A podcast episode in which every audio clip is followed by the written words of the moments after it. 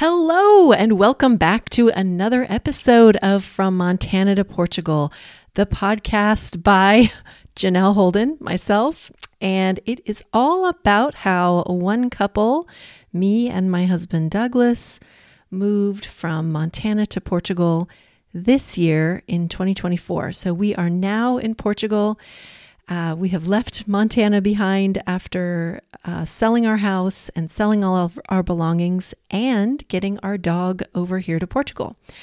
So, today on this episode, I'm going to catch you up. We need to catch up. I have not done an episode since mid December, and there's a few reasons for that, which I'll share in a moment. And I have moved already to Portugal with Doug, and we have some thoughts. So, Today on this episode, I'm going to share, I'm going to catch you up, and I'm going to share uh, things that I love about Portugal, things that have frankly surprised me that I wasn't prepared for, uh, but that I still love. I'm just getting used to. And then things that I am looking forward to. So let's get into it. Um, why have I been absent on this podcast for a couple of months now? For one thing, it's because my voice left me in December. So, last episode, I was preparing all the paperwork for our dog Loki to go with me across the ocean on a ship and get to the UK and then to Portugal safely. I caught a cold, or it could have been long COVID laryngitis, or I could have just oversung around Christmas Eve. So I sang a lot on the Christmas Eve um, service at in Stowe, Vermont. So we were staying in Stowe, Vermont, because we went through the Boston consulate and because we have family in New England, and they were kind enough to host us for quite a while, more longer than we expected. So we are very grateful to them. And I uh, started going to the Episcopal Church in Vermont, and they asked me to sing for to lead and do solos for the Christmas Eve service. And I found out you really can't sing over an organ. That is just not going to work out well. I couldn't hear myself well enough, and so I was over singing. Anyway, long story short is uh, right after that, I think I caught a cold and I lost my voice and podcasting was just not really something that I wanted to do because it was hard enough for me to kind of crackle my way through January. Um, February, I really got my voice back, and then by then we had I had settled into uh, Portugal. So I got here on January 11th, and it is close to the end of February today in 2024. And it has been a lot to get settled in and moved. I I am so grateful. It has been really, really exciting. And we have done some things that I have visualized and wanted to do and have been on our bucket list for years. And so it's been almost surreal to have all that happen. But it's been a process to get here. So I'll catch you up a little bit on what happened in January and February. So, beginning part of January, I caught a pet taxi from mid Massachusetts to Brooklyn, New York with Loki. And we were in a little red Fiat with another dog, a, very, a large golden retriever who was very sweet in the passenger side of that vehicle for almost a whole day, and Loki was in the back seat. Now, Loki is pretty good with other dogs, but he tends to kind of. Uh, he can be a little he sounds a little aggressive at first and i think it's just because he's afraid of getting hurt he's 15 and a lot of dogs want to play with him and he doesn't want to play that said i have never had him in a car with a strange dog before so it was like, oh, how is this going to go down? Um, but it all worked out just fine. Uh, I can't remember his name, that dog, but he was so cute and uh, just panted away in the front seat while our driver, who is a lovely woman um, who started a pet taxi company a few years ago, and then her son now runs it, but she still does a lot of driving, drove us for the full day from uh, Western Mass into Brooklyn, and we had the the windows down for most of the way, which also contributed to me losing my voice. Now that I think about it, because we were chatting the whole time about her business and how it got started, and all the celebrity dogs that she transports around New York, which was pretty hilarious. And uh, we got into Brooklyn on New Year's Day, and the next day was my birthday, which was the first birthday in a very long time that I have not had snow. Uh, it was warm in New York, and I was taking Loki to his final vet appointment to get the last part of his certificate done, his animal health certificate. And that whole process was incredibly stressful, not to lie. And everyone that I met who had animals on the ship also said the same thing very stressful. we were all just sweating whether we were going to get on that ship or not, whether all the I's were dotted and T's were crossed and um, the vets signed off on things. So in order to get to the into the UK, you have to have your dog wormed the around the day before. There's a certain time period that you have to have it done, and it actually cannot be any later than 24 hours. It's like between five days and 24 hours before boarding. So he was right, you know, kind of up to the deadline of that, and um, he did really well. He got all his paperwork signed off on, and then that evening, I was just had the pleasure of seeing an old friend who I've known since college who lives in Manhattan and who took the subway over to see me and we had a sushi dinner in my room and celebrated being together again and a new year and a birthday and all that. It was really a great birthday. I was so grateful that Mary stopped in and um, just she's phenomenal. So then the next day, the pet taxi picked us up again and drove us to the Queen Mary 2 docking point in Brooklyn. So, Queen Mary 2 was the ship that we were on, run by Cunard. And my friend Marilee met me there. She flew in from Orlando. And it's like everybody did a handoff, you know, who has Janelle now? Well, Marilee got me for the next eight or nine days. We boarded on the January 3rd. We got off on the 10th. And it was a voyage, friends. It was a voyage. So the Queen Mary 2 is an ocean liner. It is meant for ocean crossings. And in fact, it does around the world voyages. And it was on an around the world voyage when I got on. And there were a lot of people on that ship who were going all the way around the world on the Queen Mary 2. So she's um, a phenomenal ship. Uh, been around for a very long time. Um, run by a British captain who was um, very, um, how do I put this, loquacious about history and what was happening on the ship.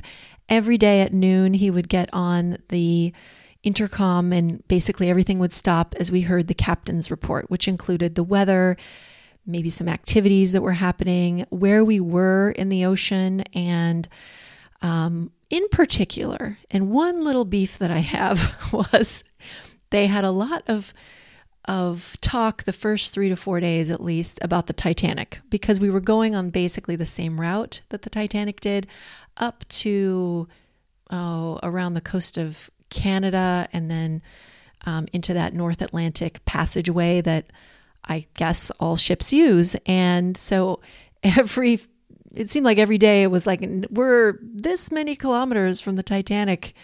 And today in history, this is what was happening on the Titanic. And I really didn't want to hear that much about the Titanic because it was a storm happening. There was a storm happening after we left um, Brooklyn. So it was nice weather when we left Brooklyn. I could clearly see the Statue of Liberty. It was quite an emotional parting of the United States for me. And it was interesting to see it this way because my ancestors saw it the other way. They crossed the ocean from Europe and then got to see the Statue of Liberty as they were docking. Um, so it was nice weather. And then I'd say the next day, the captain got on the intercom and said, um, by the way, folks, there's you know, a storm coming in. We're going to try to avoid the worst of it, uh, but you should be aware that it should be 10 meter waves, which 10 meters, for those of you who are in the US, is 33 feet. It is 33 feet waves. I mean, not small waves. And again, he reassured us, you know, the ship is meant for this and we're quite safe. And no one really seemed to be that worried about it but me. I was sick as a dog. Loki was doing great. We passed through the security point with all of his paperwork just fine. Um, but we had to go all the way up to the 12th floor to where he stayed in kennels during the entire voyage. So the dogs were kenneled in, you know, what you would consider traditional, if you went to the vet's office, like uh, I'm, I'm going to use the word cage. It's, it basically is a cage. Um, at night and at certain times during the day. But the rest of the day, we had the ability to be with them in a waiting room. There were two waiting rooms, and there was like a cooking area in one of the waiting rooms. And then there was a walkway plank around the outside edge of the Queen Mary where you could take your dogs to do quote unquote their business, which was hilariously called, if they did number two, a w- 007. So you would yell out 007 over here. And um, the kennel master's assistant or the kennel master would come out and help do cleanup. So we were pampered in that regard. But a lot of times it was very windy up there, and you could see the seas roiling below you and we were you know walking our dog it felt like a cnn weatherman you know just half 45 degrees to either left or right. And Loki was very brave. He rounded all the corners and did his business finally. We all celebrated because they the dogs couldn't quite tell that they were out that they was okay to do it because they were outside but on a wooden plank. So it took them a while to get used to but the dogs did it really really well. The owners on the other hand and i'll just speak for myself i think there was at least one or two felt like i did that the storm was hard on me mentally um, and physically in all sorts of ways. Um, it was the first time I've been on a big ship. I didn't take Dramamine or something like that before I got on because I kind of wanted to see how I would do. And I'm sensitive to a lot of medications, so I didn't want to add anything or get really sleepy or tired. But as soon as I got on the ship, basically, I got sick. And I think I may have had something to eat at the buffet that caused the sickness to start, but then it was definitely motion sickness. And Marilee said to me, "You can't be sick. We haven't even left yet." And I was I was definitely motion sick. I was I was much more sensitive to it, I think, than the average person. Most people on the ship seemed to be just doing just fine, and almost all the people that had um, there were 15 dogs and three cats, and probably a set of owner for each animal. And almost everyone up there was doing just fine, other than me, motion sickness wise. I was the most affected by it. And I really couldn't eat very much for the, the first uh, three to four days. I was basically having. I had some breakfast and then a little bit, just kind of pecked at it. And then I had baked potatoes, plain. I just water and candied ginger. I basically was living off of ginger ales and candied ginger, which fortunately I have a lot of on that ship because obviously people get motion sickness. So uh, they took great care of us. Um, but I also had some significant anxiety. And then when I finally did take motion sickness pills, I broke out in hives. And I think it was from the medication. So I stopped taking that. And oh, it was just it was just not so fun physically. Loki, on the other hand, was doing just fine. The dogs and the cats got special requests, let's say, special meals. So Loki got to have steak that was specially cooked for for them, no seasoning, no oils, just the steak or salmon or chicken. And we could cut it up with scissors into their bowls, and they had a feast. They had a great time. And later on in the trip, when my stomach started to settle, I did enjoy some really nice dinners. There were some excellent five course, four course meals that um, we got to enjoy together. So it wasn't like um, I starved the entire time, but definitely the first part of the trip was uncomfortable. So the waves were 10 meter or more, and on the Beaufort scale, which goes up to 12, apparently, and that is a scale that measures wind and sea levels and that uh, captains can use to talk about the conditions on the ocean and the sea.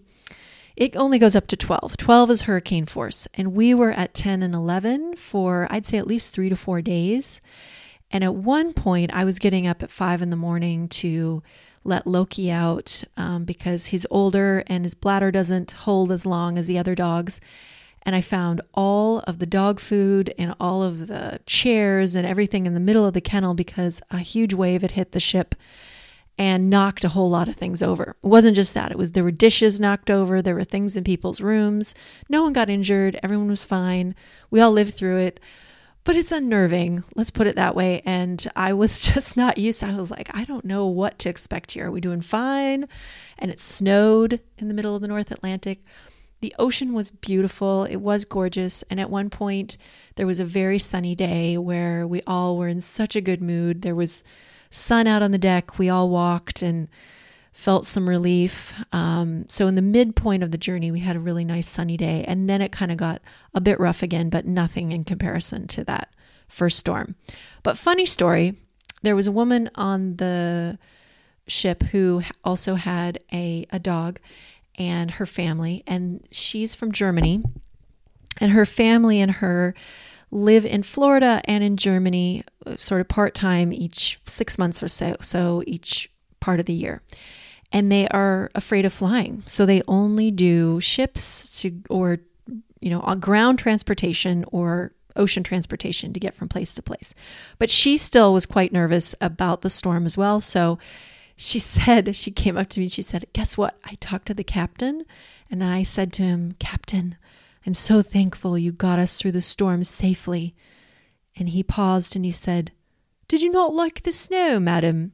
I thought it was quite lovely. the British sense of humor just cracks me up. That was so funny. The snow was beautiful and magical in its own way. the waves, oh, tough for someone who doesn't really understand anything about what's going on to completely get through it. Um, that said, we did. I'm so glad I did it. I'm. It's a bucket list. If you haven't seen my YouTube video where I show you the inside of our cabin, and um, actually I've got two videos about the ship. Uh, you should definitely go and watch that. I'll put that in the in the links, um, the show notes as well. So arrived in the UK and stayed overnight and then had to go to another vet appointment because of Brexit. So I'm going to blame this all on Brexit because in the past, if you got a UK health certificate, it would have been good for Europe as well because the UK was part of Europe. But now you have to get another certificate unless you have a pet passport and you really can't get a pet passport unless you're in the in Europe. What you get in the US and in the UK is an animal health certificate. So, fortunately, we had almost everything done, but we had to drive in a very uh, lots of roundabouts right after getting off of the ship, and I was still fairly motion sick um, for I'd say at least an hour to get to the vet office. That that's all they do is animal health certificates to and from Europe.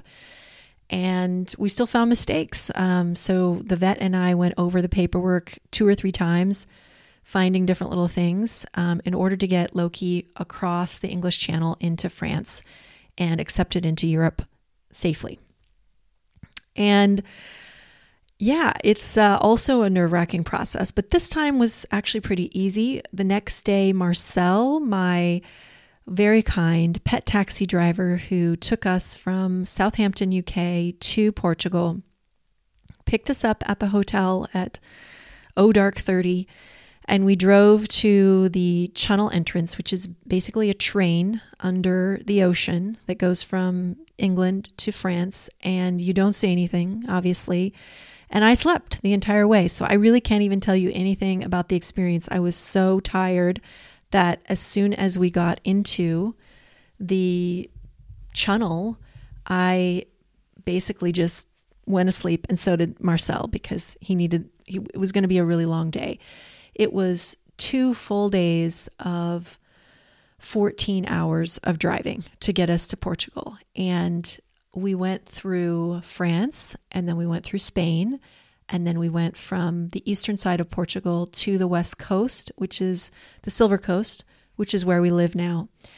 And I got really emotional as we were coming across the border into Portugal. I think the whole feeling of wow, I, the culmination of everything happening at that point, and it was almost sunset, and I was with Marcel, but alone in the sense I wasn't with Doug, and I felt really weepy about it. And I cried and I called Doug, and um, he encouraged me, and we got to our place while it was raining and dark, and we had to drive up kind of really twisty roads because we're living at uh, a golf resort just southeast of is that could be southeast yeah southeast i think of Óbidos um, which is a medieval town and i haven't been yet i've mostly been to caldas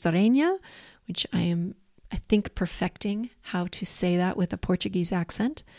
Um, Caldas da is a city, a small city near us, but it has all the shopping that you could want. I mean, it has Staples and I mean, I was so shocked to see Staples in Portugal. I was like, what of all stores to see here is Staples? And it's got, you know, the equivalent of Home Depot, got, which is called Leroy Merlin here. It's got um, wonderful vegetable and fruit stands every day in the square. It has, I don't know, probably five or six different chains of supermarkets. It has eh, pretty much everything you could want in a city of only 33,000, I think. Uh, maybe in the county there's 50,000. I'll have to go back and check. So, if that's what I remember from what my uh, Bolt drivers have told me. So when we got here, I was pretty disoriented and it was cold because you know the house the where we're living in is like a condo and it's very modern it has gardens growing on all the tops of all of the um, buildings here in order to obviously keep the heat down. And then if people fly over, they don't see houses or a golf resort. I mean, they see the golf greens, but they don't see houses. They see they see gardens, which is really cool. And um, anyway, my house has our place, condo, what have you, has a fireplace and it has radiators. But when my landlord showed me the radiators, he said, now these are natural gas radiators and you can use them and you can turn it on. But just warning you that we've heard that it's 300 euros every two weeks to keep this place warm. And I went, okay, we'll just keep those off then. so um, I've had them on for a few days, but I really haven't had to have them on since then. We ordered firewood and I had um, a ton of firewood, literally a ton, delivered for $150, which included stacking it. And it was mixed hardwood and softwood. And Doug actually even started a fire tonight. But at that point, Doug wasn't here yet because here's the other part of this story. I had gotten notice while we were crossing the ocean that my visa had been approved, and I'm on a digital nomad visa. It's a two year visa and so is Doug's. And I needed basically all the same stuff that he did, but they processed it faster.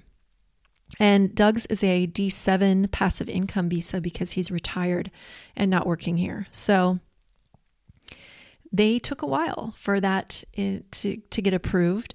And, um, you know, to give them lots of credit, they are overwhelmed with requests uh, and they have switched immigration departments in Portugal. It's gone from one department to another in the past year. And I think there was some backup, all of that. But it was nerve wracking for both of us because obviously we were worried that he's his wouldn't get approved for some reason and we also weren't expecting for him to have to stay in the US for so long. I was hoping that he'd be able to come over as soon as mid-January.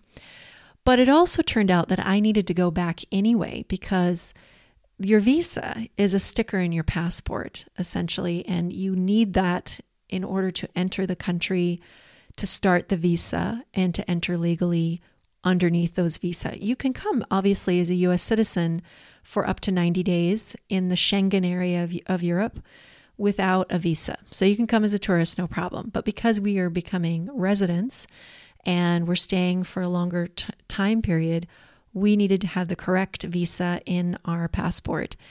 And so finally towards the end of January when we still really hadn't heard although I you know I kept emailing the Boston consulate to try to find out I got notice that um, Doug's visa was approved and I booked my tickets to go back to Boston and get Doug and sell our van and get the visas and say hi to family and kind of clear up a few loose ends before we both could enter Portugal together. So, those first two weeks that I was here, because I don't have a car and we still don't, I survived through getting ride shares. And I'm so glad I did because I learned so much about the country and I made some incredible friends. And uh, it's it was a real blessing in disguise. And um, so, in Portugal, it's more common to use Bolt than it is common to use Uber. Basically the same thing. So if you come to Portugal, I'd say download the Bolt app because um, it seemed to be easier and less costly than using Uber. And they're not always asking you for tips and stuff, which tips is a whole other topic, which I'll go over another time. But um, also during those two weeks, um, a friend from Lisbon who is a listener and has helped us in so many ways came and took us on took me on a tour of the area of the beaches in the area and it was just so fantastic. Uh, I the the food we had was great that day. The sun was beautiful, the ocean waves, all the things, all the historical places that we got to see. It was a really magical day. So I was telling all of Doug all about that and trying to get him prepared and excited and and you know it took it it took its toll on him waiting and fortunately he was with his brothers and sister-in-law and they all treated him so well and you know he he was safe. So I I felt good about that. But um, I know he was really wanting to be with me and it was hard. So that said it's over now. We are back here together. We um, did sell our van, so we are officially uh, car ownerless, and that has been an adjustment mentally, I'd say more than anything, and especially because we live in a place that doesn't really have public transportation. So we bought bikes, and um, I we are planning to use those for a lot of situations, and then use ride shares and public transportation and car rentals, sort of a mix of all three for a while until we kind of get used to the lay of the land and see where it is that, um, you know, whether we stay here long term or not. Um, the place that we're at is um, lovely. It's a resort, it's a golf resort. And so obviously there's tennis and there's golf and there's swimming pools everywhere. And that brings me to my list of things that I love about Portugal, things that we love about Portugal, things that have surprised and shocked us, and things that we're looking forward to. So, on the list of things that we love, it is super green here right now. And living in Montana during the winter, it's mostly white, sometimes brown, but mostly white. And that can be really hard mentally to get through every single year. It felt like by May every year, I felt like I'd gone through a struggle or a fight just to get through the winter.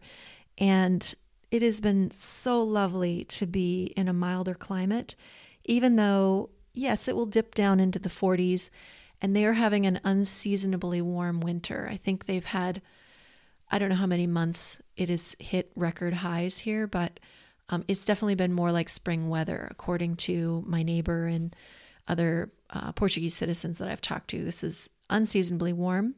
However, I'm not going to lie, I'm enjoying it.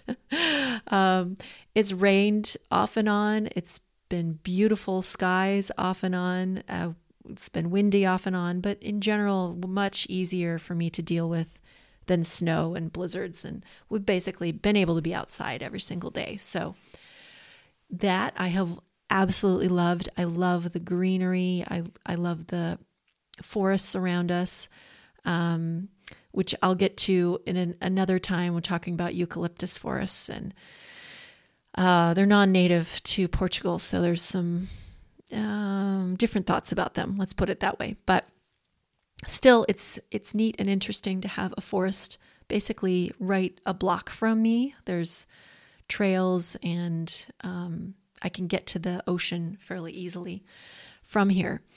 So that's been lovely. Um, number two, and probably I should have put as number one, is are the people. I mean, people talk about this, but people here are truly kind in ways that you would just not even imagine. So I knew that going in, and I'm still, I'm, I'm still blown away by it. Maybe I should have put this in the shocked and surprised category because it is almost shocking. Like Doug got motion sickness when we were driving in to Caldas with a Bolt driver. And he said in French, because I don't think he didn't know the word in Portuguese, and our driver said he spoke both French and Portuguese. He said arrête, I think, which is stop in French. Anyway, he said the word for stop in French. And asked to get out of the car and the driver stopped like really stopped right in the entryway of a roundabout and doug was thinking oh he'd find another place to stop that would be a little bit less conspicuous but he stopped doug got out i knew he wasn't feeling well but i didn't know what was going on and i just told the driver in the portuguese that i had that he had a medical condition which also didn't help but pretty soon, all three of us were standing by the side of the road while Doug is trying not to get sick next to the side of the road. And I'm telling the driver, pointing to my stomach and saying, you know, Doug's a little sick. And the driver starts to gather herbs, like gather some sort of plant by the side of the road.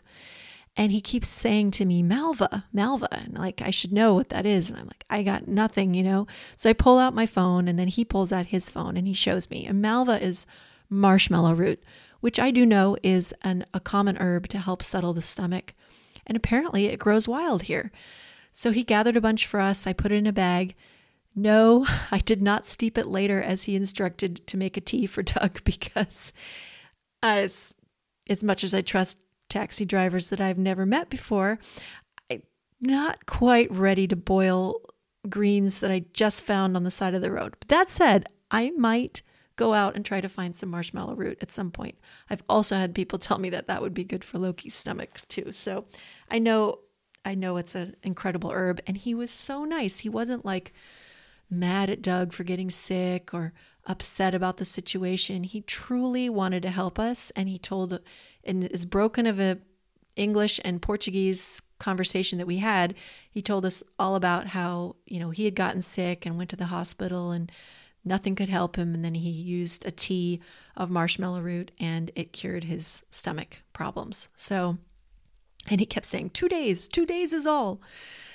That was really remarkable. I mean, just a remarkable act of a kindness. Our other Bolt driver has become a good friend as well as someone who who helps us a lot. He has he's fluent in English and he drove me to the airport and picked us up from the airport. He drove Loki and I to a vet appointment. Um, he's taken me several times into Rainha. And then yesterday, he and his girlfriend took us to Nazaré to see the big waves. The one of the reasons why we wanted to move to Portugal was to experience the power of the ocean and specifically off of the coast of Nazaré, where waves have gotten to um, close to 100 feet. And yesterday was the biggest series of waves that they've had since 2022. I don't know exactly how big they were, but they were talking about them being 50 feet and they were huge. And it was an experience of a lifetime. I'm going to do a YouTube and an essay on it. Uh, I totally love Nazare. It was just a beautiful experience from beginning to end. And that was because I got to meet Miguel as my bolt, bolt driver. And then he shared his business card with me. And then, you know, it just kind of went from there. And he's just been incredibly kind and reasonable. All the prices have been reasonable. Then a third example I would say is Daniel, who sold us our, our e bikes he was really concerned about selling us a bike that had the best value. Now, a lot of times salespeople in the US are interested in making the highest commission. And I know because I'm in sales myself. And so sort of taught to you, well, you always want to sell the biggest package. Now, I don't do that myself. Obviously, I don't consider that ethical, but that is in general how we're we're primed to consider things. We're also primed to consider the thing that costs the most is probably the best. And my experience here in a lot of different ways has been people trying to advise me to, to choose the product that gives you the most value for the price. And instead of, you know, advising us to buy the most expensive bikes, he was like, well, you know, what do you want your bikes for? And we said both mountain biking and road biking. And he said, okay, you need a hybrid bike we have a promotion on these bikes that um, you know they're normally this amount and they have a huge discount right now in the end that bike didn't end up we couldn't get the right um, step through for doug on that bike so i got one of them but doug's getting a different one but he tried really hard and he was so great he brought our bikes up here um, you know 20 minutes delivered them without a charge and um, has been phenomenal. So, those types of situations have reminded me just how wonderful it is to experience kindness in a foreign land. And I will say, too, that you can experience a lot of kindness in the US. Uh, it's just a different, uh, more, I'd say, a more aggressive type of culture. But when we were in Boston, we kept getting lost, and people gave us directions and were so nice and kind and so I feel like if you're open to it, you'll always attract kindness and kind people in your life. It's not just different countries, but in general, what I've found here is that it's sort of over the top. I love it. It's been great. Um, so, those are three things that I've loved. Three things that have shocked or surprised me, or I realize, oh, okay, I got to deal with this, is one is dampness. So, Montana is an extremely dry climate. In fact, we were so dry, you know, sometimes we would dip below 30% humidity in our house. And it's actually not good to go too low, either one way or the other, humidity in your house. And but we have we had a very very dry climate and you know that meant you deal with a, lot of cracked hands and feet and you're constantly moisturizing yourself and putting eye drops in your eyes and all of that. So there there are problems that come with dryness.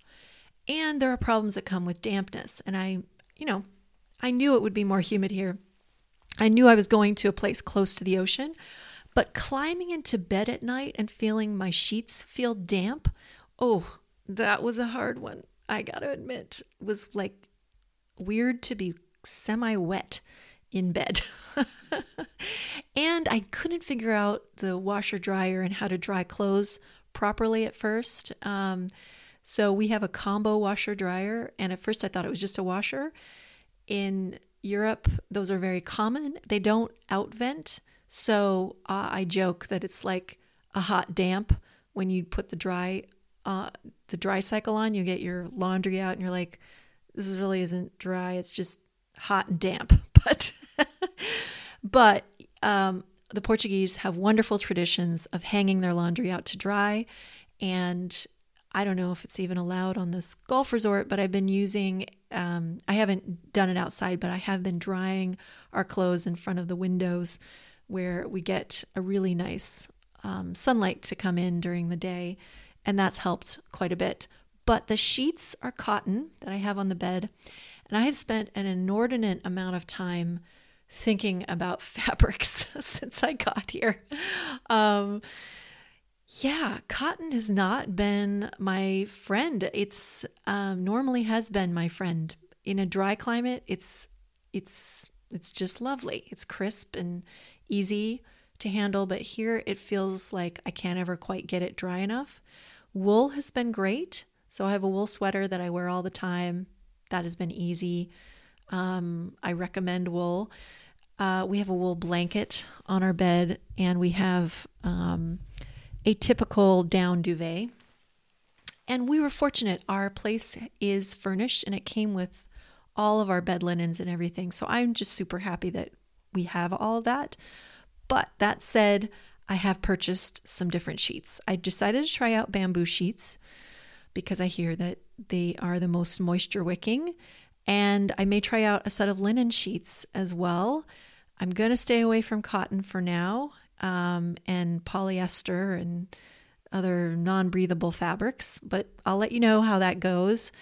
And we bought a dehumidifier as well and bought some things to draw the moisture out of the air so that we don't have any mold problems at our house because I understand that that is an issue at a lot of places in Portugal is mold. So, you know, if you're moving over here, this one thing to consider is just good house care, um, is taking care of the moisture levels in your house, wherever you're renting, whatever you're doing. And um, that has helped tremendously. I've finally gotten the humidity down from 90% inside of the house to in the 70s. So in our bedroom, I think I got it to the lowest I got it to was 67%.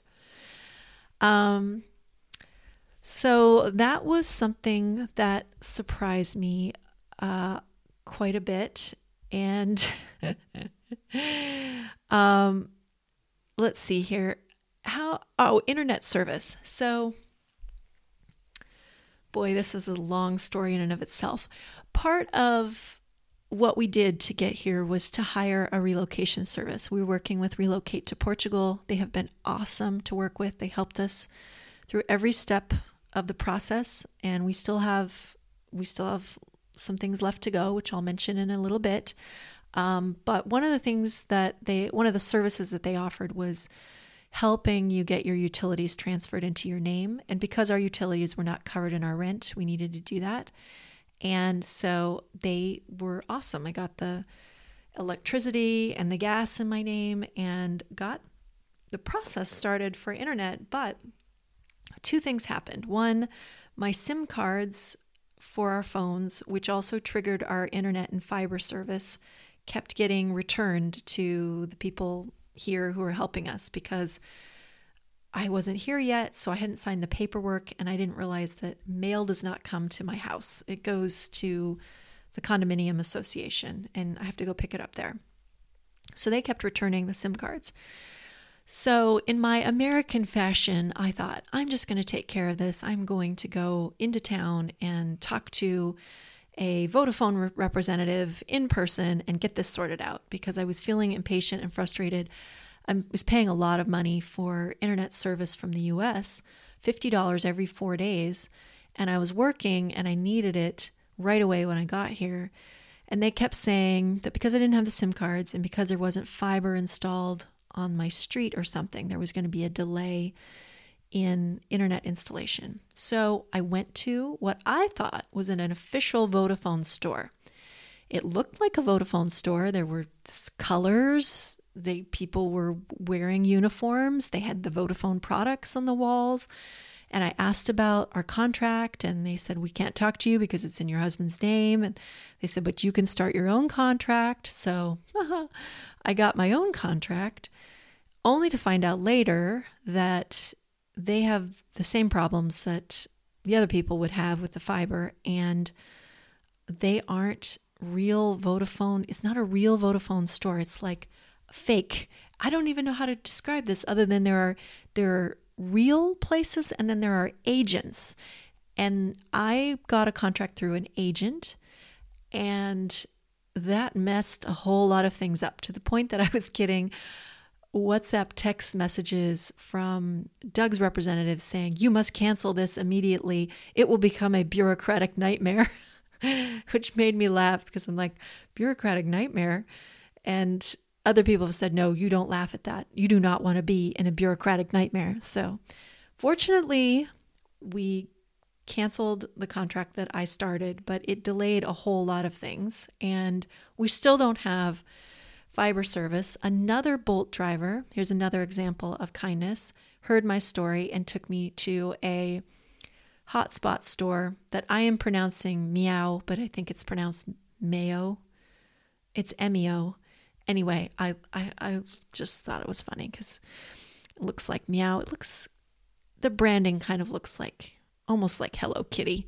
So he took me in there. He translated for them. I got a wireless hotspot, which is what I've been using since then for $16 a month. Well, I bought the equipment for, for 49 euros, and then it's 16 euros a month on the contract that I'm on. So I was very fortunate. And then I also bought Starlink because I was really getting super frustrated that first week and I just returned that. I didn't even open the box because it was huge and I didn't want to have to run cords into the house and all of that. But this is a really big deal if you work online and you're considering moving here and you're a digital nomad. Try to figure some of this stuff out beforehand because, yes, it's expensive. And I didn't even think about having a hotspot, but hotspots are pretty, very reasonably priced here. And that would be my suggestion is to get one of those first while you're waiting for everything to be installed. And we'll find out on Monday when our internet and TV and that sort of thing is installed. We don't have TV right now, which is great. I don't even know if we'll turn on the television other than we want to watch some things in order to learn Portuguese more quickly. Um, we're getting there, but it's still kind of a mystery to me. It's a lot of memorization, and I, I'm it's obviously, I mean, I've only been here a little while. This is a full entire language. So I've got the basics down, um, a lot of the basics, numbers and counting and, you know, giving somebody money and change back is still a bit of a challenge. But having a conversation that goes beyond how are you and the weather is are my next my next step and um, yeah, it was surprised me how many people speak English fluently and also how many people don't. So I say fala English, which means do you speak English? And I'd say it's about 50 50 um, with people who say, and oftentimes people who are fluent will say a little, and then they speak com- wonderful English, probably better than mine. So they're being quite humble, a little. And I had a, a Vodafone representative that I talked to who used to live in the United States and had a very clear accent. And when we were in Nazaré yesterday, I could have sworn the owner of the restaurant who talked to us was American. He had an um, a, American English accent that was just perfect.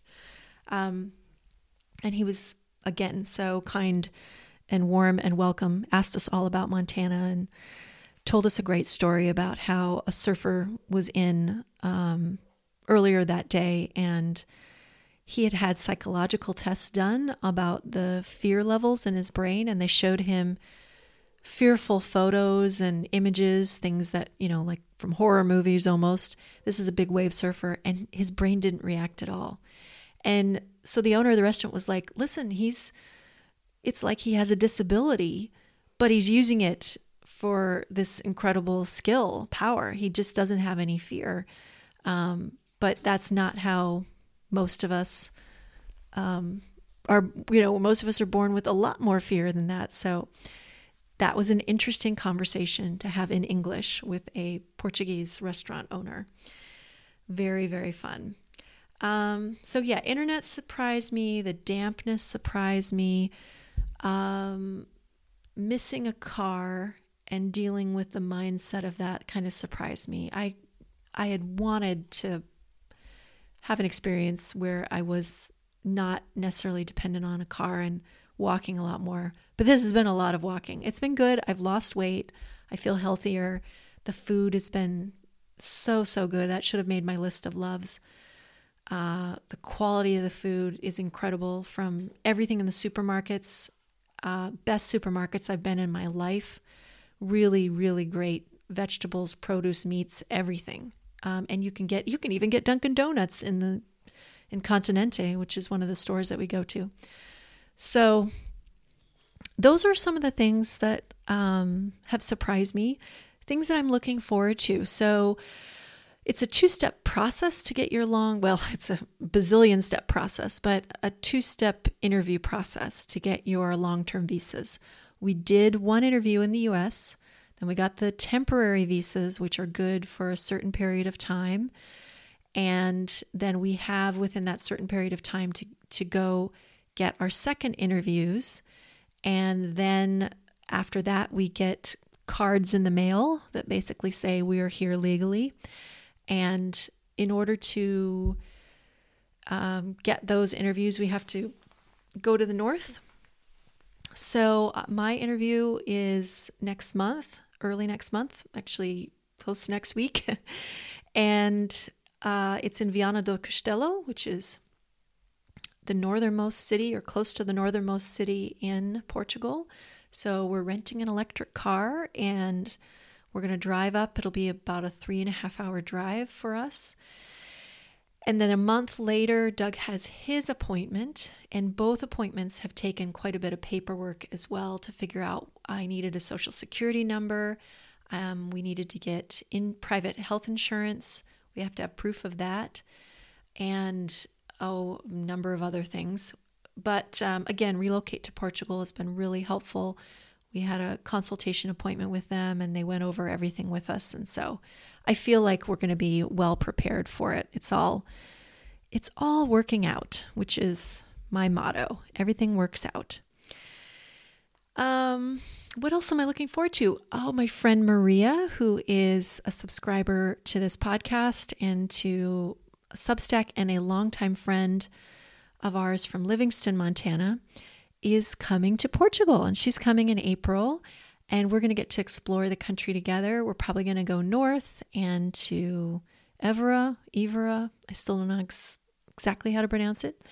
Um, and possibly Sintra, definitely Lisbon, um, some places around here. So I'm really looking forward to seeing the country through the eyes of friends and family who come as well. It's a good excuse for us to travel. And um, I'm also looking forward to summer here. I know it's only February, but um, feels like spring slash summer are really around the corner. And I know it's just going to be incredibly beautiful. And the fruit and everything, the produce is just going to get even better. So I can't wait for that. And I can't wait to see more of my friends here in country that uh, some who I've only met online, some who um, I've met in person already, and I just haven't gotten to spend enough time with them yet. So that's going to be amazing to get to spend more time with all the people that we love. So we've we just feel um, so grateful to be here. It feels surreal in a lot of ways because we hadn't been to Portugal before and done a lot of research. And it's lived up to every single expectation and more.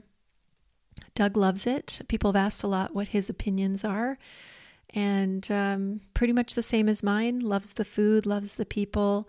He's quite dedicated to learning Portuguese and uh, really had the day of his life yesterday watching big waves and big wave surfing. So, if you would like to subscribe to my weekly essays, uh, please do so. Come on over to Substack. It's janelleholden.substack.com. You can get a free subscription, you can get a paid subscription.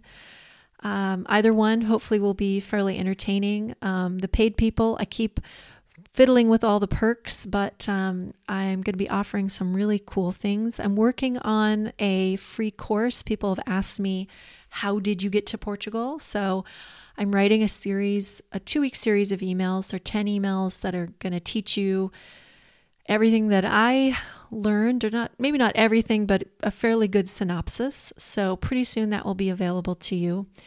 And I will put those in the show notes as well. And if you subscribe to my Substack, you can you'll find out about that as soon as it's ready.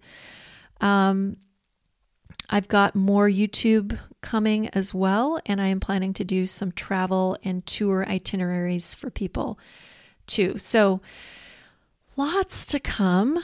I've got uh, you know a full-time work as well as doing this, so I apologize that it's been a lot of kind of ups and downs. Oh, and I have a really great podcast coming out that I did with my friend Emily, who went to Italy last fall, and she shared a lot of wisdom in it. I just haven't had time to edit it yet, but that should be coming out soon as well. And I'm going to go back to my Substack essays and read them and fill in the gaps here in the podcast. So, in case you want to hear the entire journey, which has taken us, um, well, since July of 2022 was when we first started the process of moving ourselves to Portugal. So it's been a while, and I am so glad that we did. And I miss so many people, and I love so many people in the United States. And I hope they all come to visit, and I want them all to know that we're very happy, very, very happy here, and very thankful for all the help that we got on the way. Thank you all for listening. I hope this has been um, fun and entertaining. And oh, I'll tell you, fine, I'll end this with my new joke, which I wrote an essay about people always asking me in the US, why are you moving to Portugal? And all the answers that I gave. And after having been here and really not seeing anything but the grocery store for a while, I have a new answer. Why did you move to Portugal? To go to the grocery store because I've been doing that a lot, and the grocery stores here are pretty awesome. So, I hope you have a great rest of your day. Please leave a comment if you'd like to uh, say, you know, any other tips, anything about anything I've shared. Certainly correct me if you feel like I've been wrong. Uh, I don't have an editor on these. This is mostly what I have fact checked myself or heard from Portuguese citizens. So uh, I apologize if there's anything that I said in this that uh, may be incorrect. I do my best to try to share everything that I know that is right on point. Um, but let me know if I got anything wrong. And also, if you have any tips or you want to share a comment, I would love to hear that. You can do that over on Substack pretty easily. And uh, I will be out with another podcast very soon. Thanks for listening in. Bye bye.